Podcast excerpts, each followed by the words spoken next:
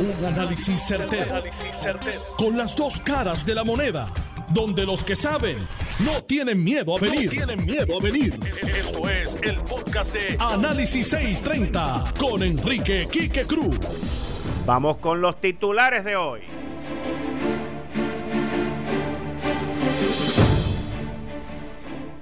¿Alguien sabe dónde está la guagua? ¿Dónde está? ¿Dónde está? ¿Tú sabes? Y el columpio. Y los iPads. Ah, no, pues olvídate. Olvídate que esto está ya. Mire, esto está cuadrado. Pero, ¿por qué esa información sale ahora? El análisis lo tengo aquí en breve. Le llega el momento de la verdad al secretario de la Defensa de los Estados Unidos, Mark Esper. Da un revirón el secretario de la Defensa y dice que no está de acuerdo con las expresiones de Donald Trump. Señores, no está de acuerdo con militarizar la nación norteamericana y le tenemos el análisis y el por qué. Y hoy a las 5 y 40 vamos a hablar con un ex coronel del ejército de los Estados Unidos que nos va a brindar un poquito más de guía desde el punto de vista militar con esto el ex monitor de la policía Arnaldo Claudio.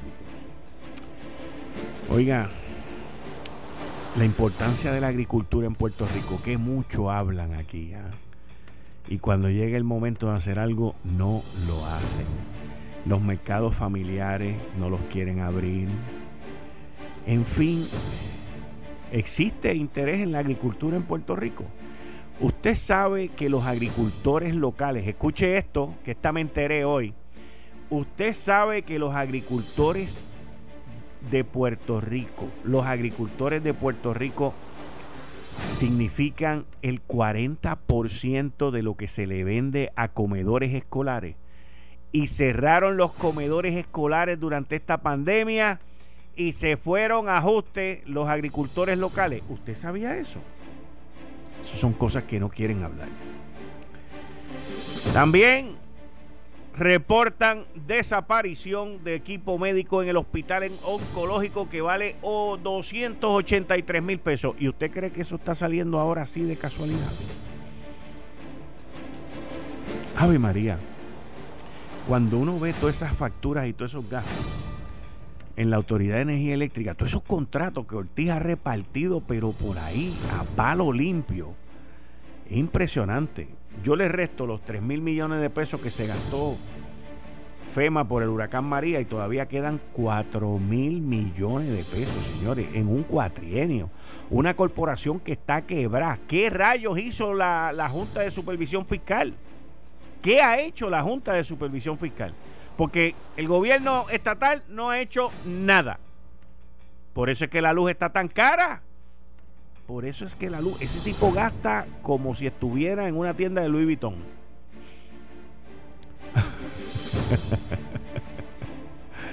ay, ay, ay. Y la Asociación de Maestros demanda al Departamento de Educación por descontarle vacaciones, la licencia de vacaciones sin notificar. Hoy es miércoles. Y el itinerario es así, miren, a las 5 y 30 estoy con 5 minutos con mi psicólogo, el doctor en psicología Abdiel Cruz. A las 5 y 40 voy a llamar a Arnaldo Claudio, a las 5 y 40 Arnaldo Claudio, para hablar sobre la parte de la militarización allá. Y a las 6 de la tarde estoy con Ronnie Jarabo, el expresidente de la Cámara, Alfredo Casio y Elizabeth Torres. Esto es Análisis 630 que acaba de comenzar. Son las 5 de la tarde en todo Puerto Rico. Puerto Rico. Hora de escuchar la evolución del análisis con el gabinete de expertos de mayor conocimiento en la radio puertorriqueña. Las fuentes más confiables. Fiscalización sin colores el Estado no puede pagar por la vagancia, el Estado no puede pagar por la ineficiencia, no puede pagar por la indecisión. Con las dos caras de la moneda, siempre en busca de soluciones. Es hora de escuchar a Enrique Quique Cruz en Análisis 630. 5 y 12 de la tarde de hoy, miércoles 3 de junio del 2020. Tú estás escuchando Análisis 630. Yo soy Enrique Quique Cruz y estoy aquí de lunes a viernes de 5 a 7. Miren, hay, hay una serie de información que comienza a salir previo a la primaria que yo entiendo que no es por casualidad. Yo llevo ya casi dos años denunciando los desmanes gerenciales que han ocurrido en la Autoridad de Energía Eléctrica, no solamente bajo José Ortiz, pero antes bajo Higgins, bajo Justo, y todo este ciclo de, de, de malgasto en esa corporación pública que está en quiebra. Eso y la información que está saliendo al respecto, 7 mil millones de dólares en factura, en gasto, que no todos son atribuibles a José Ortiz. Hay parte de ellos, como 3 mil millones, que fueron por el huracán María. Pero que esos 3 mil millones se pudieron haber utilizado de mejor forma. Al igual que esto del coche de Fortaleza, al igual que los iPads de Fortaleza, al igual que la guagua blindada que habían comprado durante la administración de renunciante Rosselló. O sea, esto no son cosas que salen ahora en un vacío. Esto no son cosas que, que vienen por nada. Y la realidad de esto es que la primaria que viene por ahí, el 9 de agosto, va a ser una primaria de contraste. Y cada equipo y cada grupo va a tratar de establecer los contrastes entre un candidato y el otro candidato. El equipo de la gobernadora Wanda Vázquez ha salido adelante y de momento se empiezan a filtrar todas estas cosas. ¿Dónde está la guagua blindada? Nadie sabe. ¿Cómo, ¿Cómo nadie puede saber dónde está la guagua de 250 mil pesos? Nadie sabe. La guagua supuestamente nunca llegó a Puerto Rico. Y entonces que si el columpio, que si los iPads, que si el Playar, óigame, Playar, usted sabe que tenían allí Playar a todo lo que da. Y yo que jorobaba tanto con el Playar, ¿ah? Y miren, hasta el Playar se llevaron de Fortaleza. Se llevaron el Playar de Fortaleza, pero no del que están hablando de ellos, del de los grandes, del, del donde caben los grandes. Entonces, cuando uno ve todo esto, yo le voy a decir cuál es mi teoría. ¿Cuál es mi análisis sobre esto? Yo entiendo que tal y como la gobernadora ha hecho desde antes de diciembre para acá, ella ha buscado la manera de distanciar su administración de Ricardo Rosselló. Por otro lado, el candidato primarista por el Partido Nuevo Progresista, Pedro Pierluisi, no se ha distanciado, no se ha distanciado de Ricardo Rosselló y no lo va a hacer. Y entonces yo entiendo que todas estas cosas salen ahora porque la gobernadora y su grupo quieren establecer el contraste.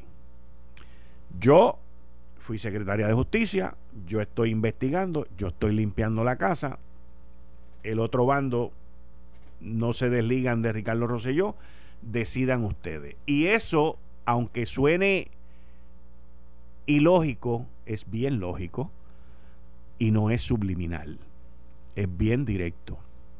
Esta primaria ya se ve que va a ser a palo limpio. Si ustedes creen que la primaria entre Ricardo Rosselló y Pedro Pierluisi fue dura, esta primaria va a ser más dura, va a ser más sangrienta y va a ser más fuerte que aquella. Y por eso es que yo entiendo que todas estas cosas están saliendo.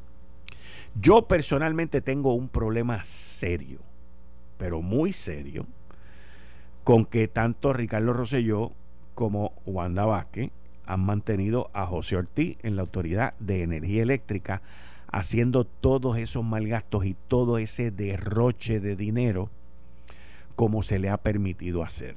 No solamente eso, pero venir ahora a decirnos que tenemos que cambiar la manera de cocinar, que tenemos que eh, reducir cuando el individuo se supone que lo que tenga es vendernos más energía para el consumo de lo que está ocurriendo ahora, nos vienen con un cuento chino. Sin contar el desastre que ha habido en el negociado de energía de Edison. Sin contar.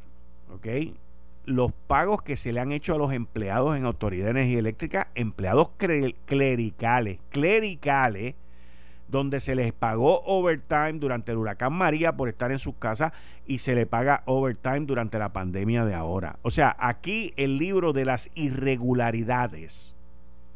Y no voy a entrar en lo de Pérez Canaval porque eso ya es, eso ya es, bendito sea Dios. Ocurrió durante Fortuño, ocurre ahora, y es que aquí a la gente le gusta que le den fuete. Pero la realidad es que nosotros hoy pagamos una luz cara nosotros hoy tenemos una compañía en quiebra por más de 9 mil millones de dólares y el que la corre y la administra, bueno, los dos que la corren y la administran, porque son dos, bueno, en sí son tres, porque hay uno desde afuera y hay dos adentro. Los tres, lo único que hacen es gastar y gastar y gastar y gastar. Y mentir y mentir y mentir y mentir. Y ahí es donde usted va a comenzar a ver los contrastes. La gobernadora, en par de ocasiones, inclusive durante las vistas, tiró par de jabs duro al equipo de campaña de Pierluisi y de los bien cercanos de Pierluisi no han, han mantenido la distancia y han mantenido el resaque. Pero hay que ver si cuando esta vaina coja furor, coja calor, que debería de ser después del 15 de junio, estamos hablando de aquí a 10 o 12 días, hay que ver cómo va esto. Yo me imagino ya los anuncios. Yo venía hablando con un amigo mío en el carro eh, y veníamos haciendo un contraste. Yo le decía la parte de él de esta del contraste, del apoyo de, de que Pierluisi, inclusive cuando rompió en la campaña el año pasado le hicieron un par de preguntas sobre Ricardo Rosselló y él decía que lo apoyaba. Y la gobernadora cómo ha tratado de distanciarse y de ponerle echarle tierra a Ricardo Rosselló. Que by the way, se la merece también.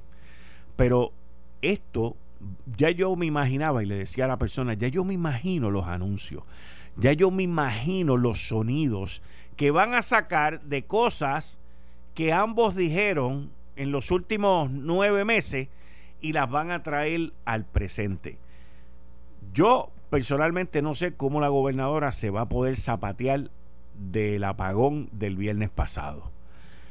Ahí ayer yo saqué unos sonidos cuando José Ortiz el año pasado dijo que los helicópteros no servían, que lo que el futuro eran los drones y ahora dice que los helicópteros. En fin, hay material en esta primaria que ni votándolo se acaba y la campaña ya empezó. Ahora, les tengo que hablar del primer anuncio que vi de Carmen Yulín Cruzoto, donde pone pan, tierra y libertad y aparece ella en una foto con una mascarilla puesta y la bandera de Puerto Rico como mascarilla. Artísticamente, el anuncio está precioso, artísticamente, ¿ok? Los colores, el diseño, o sea, el, anuncio está chulo. Pero cuando yo vi ese anuncio que está dirigido a los populares, porque a los PNP no está dirigido ni a los de la periferia, está dirigido a los populares. Cuando yo vi ese anuncio, desde un punto de vista objetivo, como lo dije en mi cuenta de Twitter hoy, esta mañana cuando vi el anuncio, yo dije, ese anuncio a mí no me hace pensar en Luis Muñoz Marín.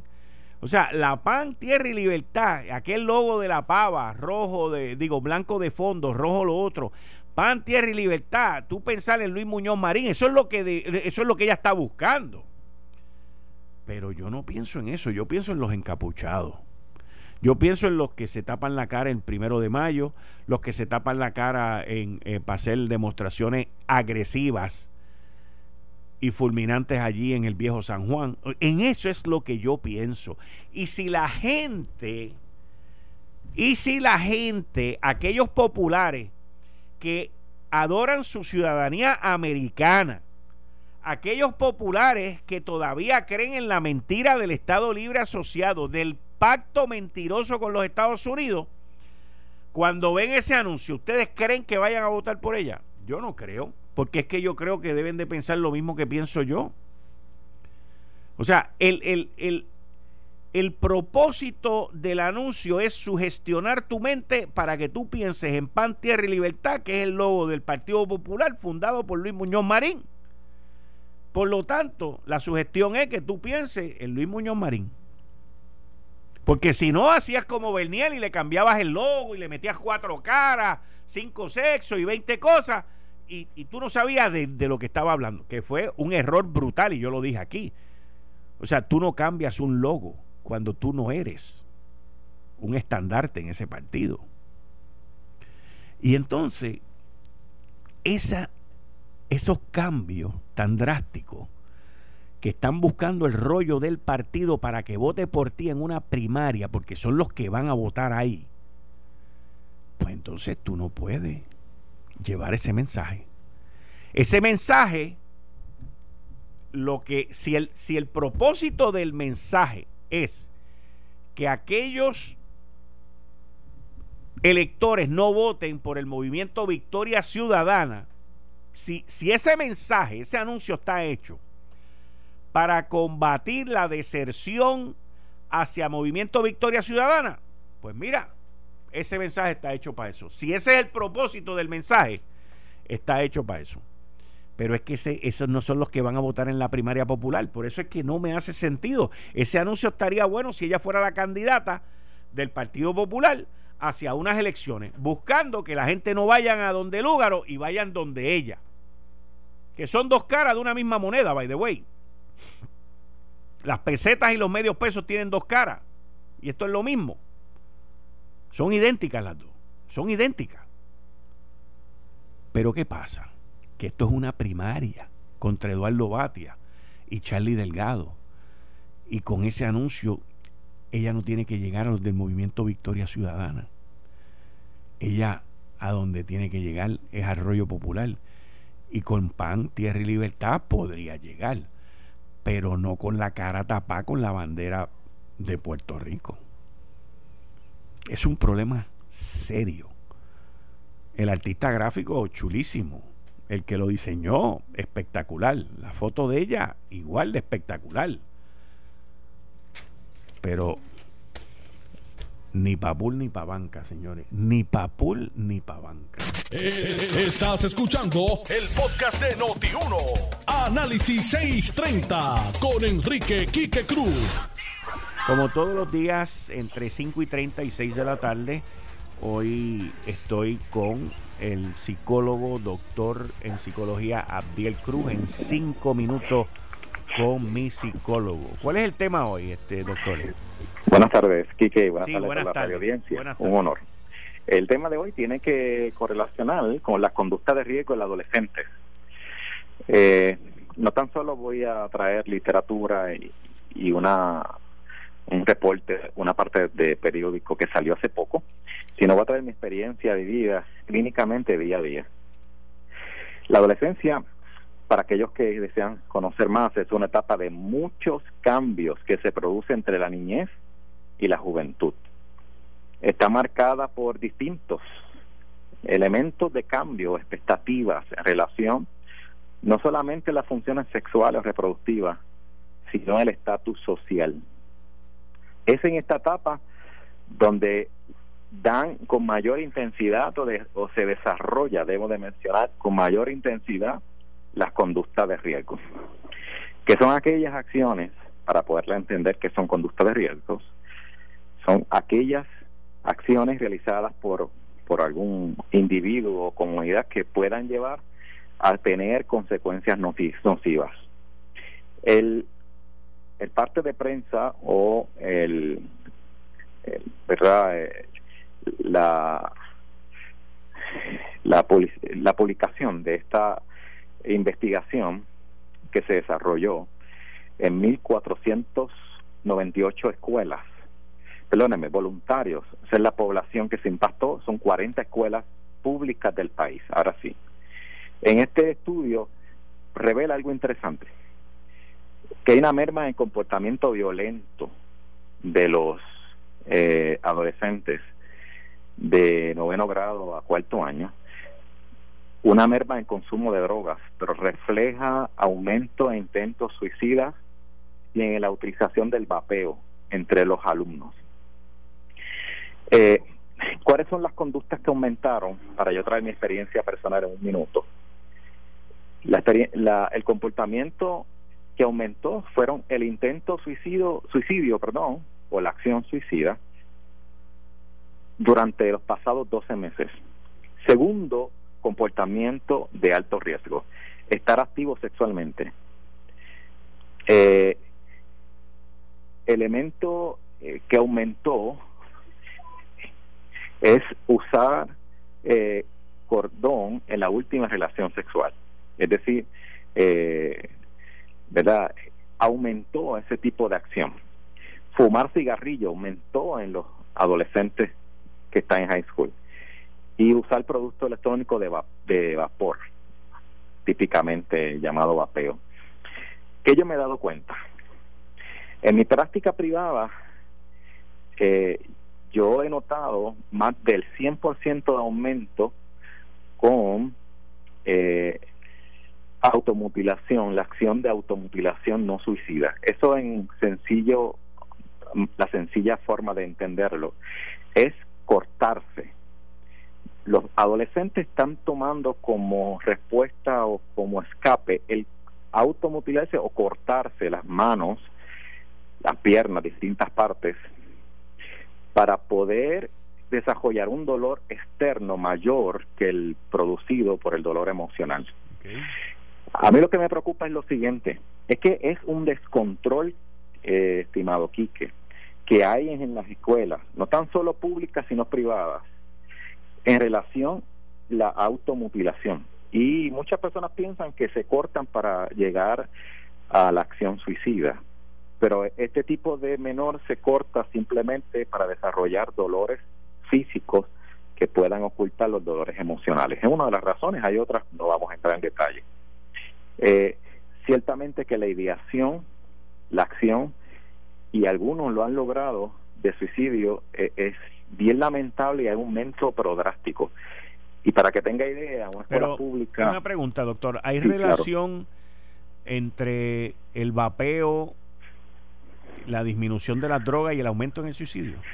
No, eso, yo creo que eso son variables que no correlacionan. Ah, Habría, habría, que hacer un análisis más depurado, pero eh, la disminución de droga habría que hacer un análisis, ¿verdad? Y la otra pregunta eh, es, ¿el vapeo va de la mano del vapeo de cannabis o es vapeo vapeo? Bueno, la realidad es que el aumento de uso de cannabis es, algo descontrolado también. Correcto.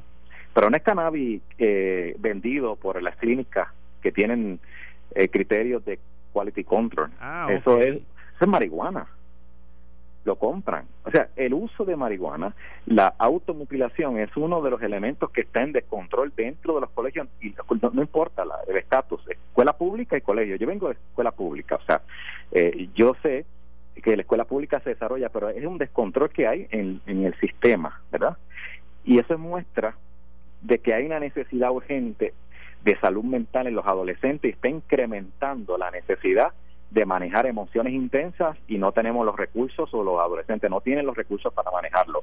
Eso es nada más un solo elemento para tomar acciones rápidas, pertinentes y oportunas por la población de adolescentes de Puerto Rico por parte del Departamento de Educación. Okay.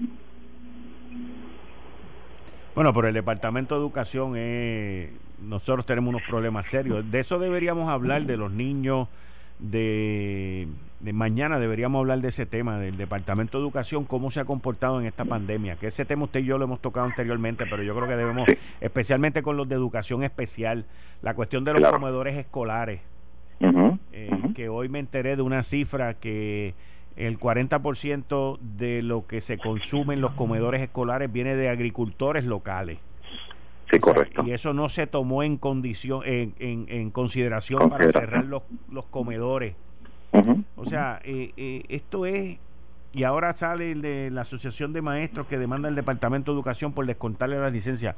Eh, es un reguero. Entonces, si el sistema es un reguero, ¿qué podemos esperar que salga del sistema? Evidente que por efecto primar, eh, un efecto directo, ese es el efecto dominó. Va a haber un efecto en los adolescentes y en los niños que, que son impactados por el Departamento de Educación. No me cabe la menor duda que esto es muestra de un departamento que hay que reformarlo y que está en desorden, con toda honestidad. Y entonces a eso usted le añade los adolescentes de los que me estaba hablando, del vapeo, del incremento en suicidio. Este, me imagino que ahí en algún sitio tiene que haber este, la situación de, deserción escolar. Y, y como un padre, eh, aquí lo que yo estoy viendo también, este doctor Abdiel Cruz, lo que yo estoy viendo también es cómo los papás están lidiando con esto. Porque yo creo no sé, tengo, y usted corríjame porque usted está metido en esto mucho más que yo, pero yo como que no veo a los padres muy envueltos en, en, cambiar esas conductas y evitar que esas conductas predominen. ¿Estoy correcto o no? Yo a mí me parece que, que sí es cierto. Eh, ni aún los padres tienen conocimiento ni cómo manejarlo y a veces ni saben qué está pasando. Porque es parte de la conducta normativa de la familia. Por eso es que hay un problema familiar y hay un problema sistémico del departamento. Y debo decir algo, siempre tengo una preocupación, que a veces yo no entiendo los contratos enormes que tienen compañías, que a veces uno dice, pero ¿cuál es, cuál es la razón del contrato? Es irracional dentro del Departamento de Educación. Yo creo que se usan muchos contratos, se desvían muchos fondos que deberían ir directamente a los menores a tener a otras personas que por alguna razón tienen un servicio.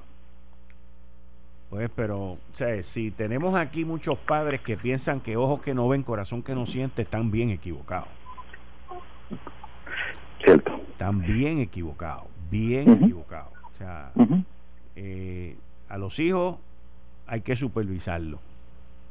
Y no importa la edad que tengan, tú los supervisas. Aunque no vivan en tu casa, porque como quiere el problema te va a caer a ti. Correcto. Bueno, de hecho, de, de 0 a 18 años, esto termino, debo decirle que si no se supervisa es negligencia. Pues. Así que, con más razón. La frase. La frase de hoy. La adolescencia es el tesoro de una nación. Ok. La adolescencia es el tesoro de una nación. Muy bien. doctor, muchas gracias. Hasta mañana. Un honor. Bien. Aquí estaremos. Muchas gracias, gracias, a ustedes. Bien, ahí ustedes escucharon cinco minutos con mi psicólogo el doctor en psicología Abdiel Cruz y ahora en línea telefónica tengo al coronel retirado del ejército de los Estados Unidos, Arnaldo Claudio, ex monitor de la policía. Bienvenido Arnaldo, muchas gracias por estar aquí. Muchas gracias a ti, Quique, y saludos a todos tus radio oyentes que sé que están bien pendientes a todo lo que está sucediendo esta semana. Bueno, eh, Hoy salió mi columna de que Trump había logrado declarar eh, su guerra doméstica. Eh, militarizó hasta cierto punto la capital de los Estados Unidos. Ustedes, tú ayer y John Mott hablaron que en la capital, al igual que en los territorios, él lo puede hacer. Eh, pero hoy aparece el secretario de Defensa, Mark Esper, que había dado un indicio de que iba a dar para adelante con lo que Trump quería hacer a nivel nacional. Y hoy Mark Esper sale eh, oponiéndose a utilizar los militares para contener las protestas en los Estados Unidos. Yo dije, como lo mencioné en la columna que está hoy en endy.com y en el periódico, que eso era una movida completamente política por parte de Trump hablándole a su base y hablándole a los miles y miles de dueños de negocios, pequeños principalmente, alrededor de la nación norteamericana, que estos protestantes los quemaron, le quemaron los negocios, los carros y todo el desastre que hubo en varias ciudades, pues le está diciendo que él es un hombre de ley y orden. Y ese, ese era su, ese era su target, ese era el grupo a quien él le estaba hablando cuando él hizo lo que hizo. Y nosotros ayer hablamos de eso, me gustaría saber tu opinión. Seguro, Quique. Eh, yo creo que al presidente de los Estados Unidos también se le olvidó un pequeño detalle, que también está hablando a sus militares, a personas que han dado su vida, su honra, ¿ok? Y, y específicamente a un militar que, que quiero hablar de él hoy, y también quiero hablar, obviamente, sobre el secretario de Defensa. Esas son las dos figuras que yo creo que tienen que ver mucho con la decisión que tomó hoy el secretario de Defensa. Estoy hablando de Mark Milley. Mark Milley es, eh, es un amigo mío y conocido. Si vieron un tweet hoy, yo estuve con él en Irak y Mark es el cuatro estrellas y es el jefe del comando conjunto de las Fuerzas Armadas de los Estados Unidos. Y obviamente Mark es una figura este, bien importante en este proceso que sucedió hoy. Vamos a hablar de la cadena de comando. Primeramente se encuentra el presidente de los Estados Unidos. Al presidente de los Estados Unidos le sigue el secretario de Defensa y uno se cree que estaría Mark Milley en esa cadena de comando y no la está. Está directamente entonces dirigida a los jefes de cada una de las unidades de fuerza, que son obviamente eh, el ejército, la fuerza aérea, ah, la infantería de marina y la armada. Milley es un asesor y en esa cadena de comando es asesor al presidente, es asesor este, al secretario de Defensa, es asesor a lo que se llama the National Security Council y es asesor al Homeland Security Council. Mark Milley no tiene en su poder fuerzas operacionales, ninguna. Estas fuerzas operacionales están lo que se llama o los comandos unificados los comandos con responsabilidad, que son como 11 o 12, que el último que se añadió a ellos fue el US Space Command, que están distribuidos por todo el mundo, desde África, eh, Suramérica, pero MARC no contiene fuerzas operacionales. So, si hubiesen que dar a cabo las órdenes de llevar a cabo este proceso, eh, de llevar a cabo estas fuerzas, tendría que ver con lo que se llama the U.S. Northern Command, U.S. Southern Command, ok, más o menos pues esas son las, y más U.S. Northern Command, que es el que está en los Estados, en los Estados Unidos. Pero Mark, eh, que es un militar de 39 años, graduado de Princeton, ROTC, que es no es muy particular porque casi siempre en estos rangos y eh, llega gente de West Point y nacido en Massachusetts. Por el contrario, vemos al secretario Mark Esper, que es de West Point, pero llegó más que a rango de teniente coronel y ha sido más o menos este una persona que, que han tenido este un funcionamiento más o menos este administrativo. Pero dentro de todo eso hay que tomar en cuenta que Mark es la persona que más hay que oír porque es la persona que ha estado en el campo de batalla y es la persona que más conoce dentro de la asesoría hacia el presidente de los Estados Unidos lo que está pasando. Por eso yo me, me, arriesgo a decir que ayer hubo una conversación entre Mark Milley y eh, el secretario de Defensa Esper. Vamos a buscar la historia. Mark Milley y Esper tuvieron una discusión grande en el 2018 porque Mark Milley era parte de un estudio que se había hecho sobre la guerra de Irak y donde Mark Milley quería presentar las ineficiencias que se ocurrieron en Irak y Jasper no quiso hacer eso. De hecho eh, cuando se trató de publicar le dijo mira eso va a ser un trabajo independiente tuyo o sea que han tenido roces antes. Y Mark Milley terminó este, haciendo la publicación de este, de este estudio eh, y fue forzado, no forzado, sino este, el Congreso de los Estados Unidos y le dijo, mira, el pueblo estadounidense necesita esto. So, han habido conversaciones muy serias entre Mark Milley y el secretario de Defensa Esper en cuanto a el ejército.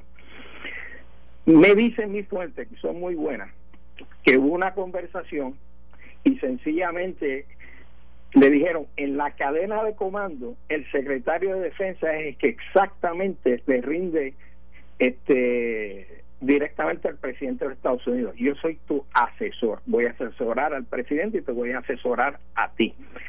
Y entiendo yo que ese asesoramiento fue el distanciarse de la ley de insurrección. Puesto la utilización y las palabras exactas, o sea, que, que dijo el secretario de Defensa, o sea, dice él como ex soldado y ex miembro de la Guardia Nacional, que es correcto, ¿ok? Eh, la opción de usar las fuerzas de servicio activo en una aplicación de la ley solo debe usarse como último recurso en situaciones urgentes y extremas. So, entiendo yo que hubo asesoría, que no es la primera vez que ha, ha, habido este tipo de asesoría, pero hoy más que nunca ante la situación tan grávida que hay en los Estados Unidos, más con la utilización y el uso de fuerza ilegal. Y en esta forma se transciende un una, una fuerza de uso ilegal por parte de un policía que tortura y da muerte.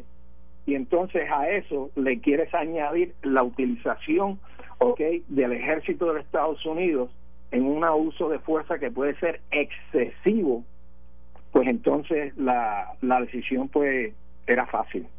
Era alejarse de todo esto o sea que un grupo de generales de cuatro estrellas, principalmente, que trabajan en Casablanca, que le asesoran al presidente, le dijeron al secretario de la defensa, que es un militar también graduado de West Point, con nosotros no cuentes para eso.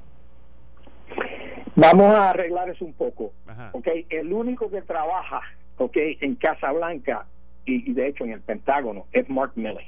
Sí, está bien. Sí, sí. Okay, los, los demás generales que están en la cadena comando del presidente, secretario de defensa y la, las Fuerzas Armadas, quiere decir eh, eh, Fuerza Aérea, Ejército, Armada y Armada, Infantería, o sea, los Marines.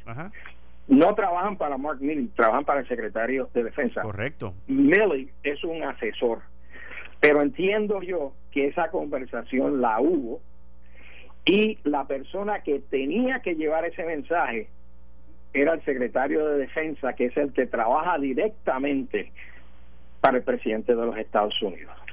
Pero esos generales, entiendo yo, y de acuerdo a mis fuentes, hubo una reunión que se extendió hasta tarde anoche y temprano hoy en cuanto a que esto no debería haber eh, sucedido, de hecho, y para apaciguar sencillamente es por el momento, de acuerdo a las palabras utilizadas por el secretario de Defensa, no utilizar la ley de insurrección. Okay, pues Algo es muy serio en la historia. Sí, sí. O sea, yo, yo, nunca había visto eso. O sea, yo nací en el 56, tengo 64 años, tuve 30 años en la milicia, conozco la cadena de mando, conozco también lo que es un asesor, y jamás y nunca en mi vida yo podía haberme imaginado que una cosa como esta sucediese donde el presidente de los Estados Unidos está afánico de que algo suceda y al siguiente día su secretario de defensa, ok, la persona de más alto rango dentro de las Fuerzas Armadas, ok, le diga que no está de acuerdo en que esto se lleve a cabo. O sea, para mí para mí es una derrota para el presidente de los Estados Unidos, para mí de hecho es hasta bochornoso lo que sucedió, pero muy esperado, Quique, si usted es un militar, si entiende un poco de la milicia, entiende que los militares entendemos que el uso de fuerza, o sea, hay algo que se dice en la infantería, close with and destroy the enemy by fire and maneuver. Ok, pero... Close with. Pero mira, Arnaldo, eh, vamos a hablar mañana de nuevo a ver si Mark a ver si Mark Esper todavía es el secretario de defensa. Este, para mí, o sea, tengo un poquito, o sea. No, pero eh, vamos a hablar mañana, vamos a hablar mañana, vamos a hablar mañana. Así que déjalo ahí y nos hablamos mañana. Eso es bueno, Kike. Y, y, veremos a ver, porque ahí es donde viene la figura de Mark Milley a, salvar al secretario de Defensa. Vamos Acuérdate que dije. Dale, vamos a ver, vamos a ver. Hablamos mañana. Ok. Bien, gracias. Entiendo.